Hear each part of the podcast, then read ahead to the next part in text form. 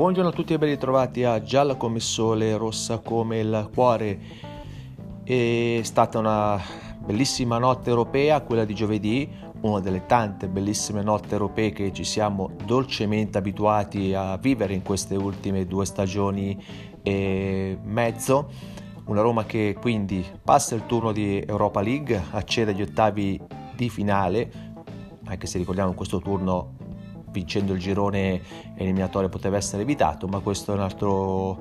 discorso. Grazie a questo secondo posto ci siamo regalati questa bellissima notte, una Roma che trionfa ai rigori, quelli che ci hanno fatto tanto piangere solo pochi mesi fa nella finale di Budapest con il Siviglia, ma una Roma che nella, nel computo delle due gare ha sicuramente strameritato il passaggio del turno. Il fatto che l'epilogo di questa sfida sia stata ai rigori credo sia stata solo casualità, la Roma avrebbe meritato di chiuderla molto, molto prima, anche prima dei, dei tempi supplementari ma tant'è, l'importante è andare avanti agli ottavi di finale un avversario tostissimo come Brighton di Roberto De Zerbi che sta spopolando in Inghilterra nonostante il settimo posto in Premier League, eh, un settimo posto che non deve assolutamente ingannare, il Brighton è una delle squadre che gioca molto meglio in Inghilterra, e De Zerbi destinato il prossimo anno a sedersi sulla panchina prestigiosa, Liverpool e Barcellona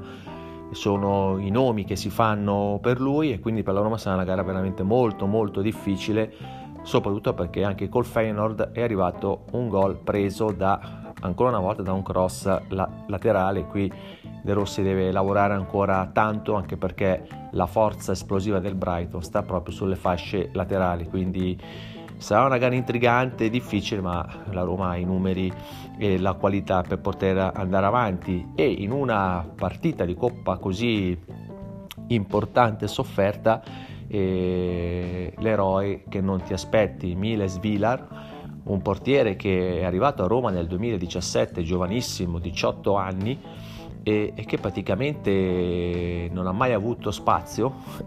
in questi sette anni ha giocato pochissimo, solo quest'anno è, è partito come titolare in Coppa e adesso con De Rossi si è preso anche la titolarità in campionato, eh, superando nelle gerarchie il più blasonato Rui Patricio. Sicuramente un portiere che ha dato tanta sicurezza alla difesa perché è molto bravo a giocare con i piedi a differenza del collega e si sa nel calcio di oggi quanto è importante che i portieri oltre che a parare ovviamente siano molto bravi a giocare con i piedi molto bravo nelle uscite. E un portiere che la Roma forse ha scoperto tardi. E eroe della serata di giovedì con i due rigori parati, poi in un momento molto delicato, il primo è arrivato subito dopo l'errore di Romelo Lukaku che aveva gettato un po' nello sconforto tutti quanti noi e, e Svila grazie a questi due rigori parati, anche grazie ai compagni che non hanno più sbagliato, ha contribuito fortemente, ha messo la propria firma in calce in questa qualificazione agli ottavi.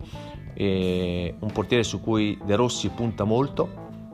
e, e si è visto, e anche perché, ripetiamo, è titolare anche in campionato adesso ed è un portiere che sicuramente la Roma ha scoperto tardi, certo adesso è anche facile dirlo dopo una serata del genere, ma comunque nelle, nelle sue apparizioni, soprattutto quest'anno in Coppa, ha, ha fatto vedere delle qualità e delle, e delle doti che probabilmente eh, sono sfuggite a, a tanti e Svilar sicuramente sarà il portiere del futuro, del prossimo futuro della, della Roma che sembra almeno con lui sembrerebbe che perlomeno abbiamo messo a posto la situazione portiere visto che la Roma non ha un portiere di livello assoluto dai tempi di Allison e Scesni quindi parliamo di almeno dieci anni fa i portieri che sono arrivati dopo da da Olsen ad esempio, Mirante, Rui, Rui Patricio sicuramente il meno peggio, ma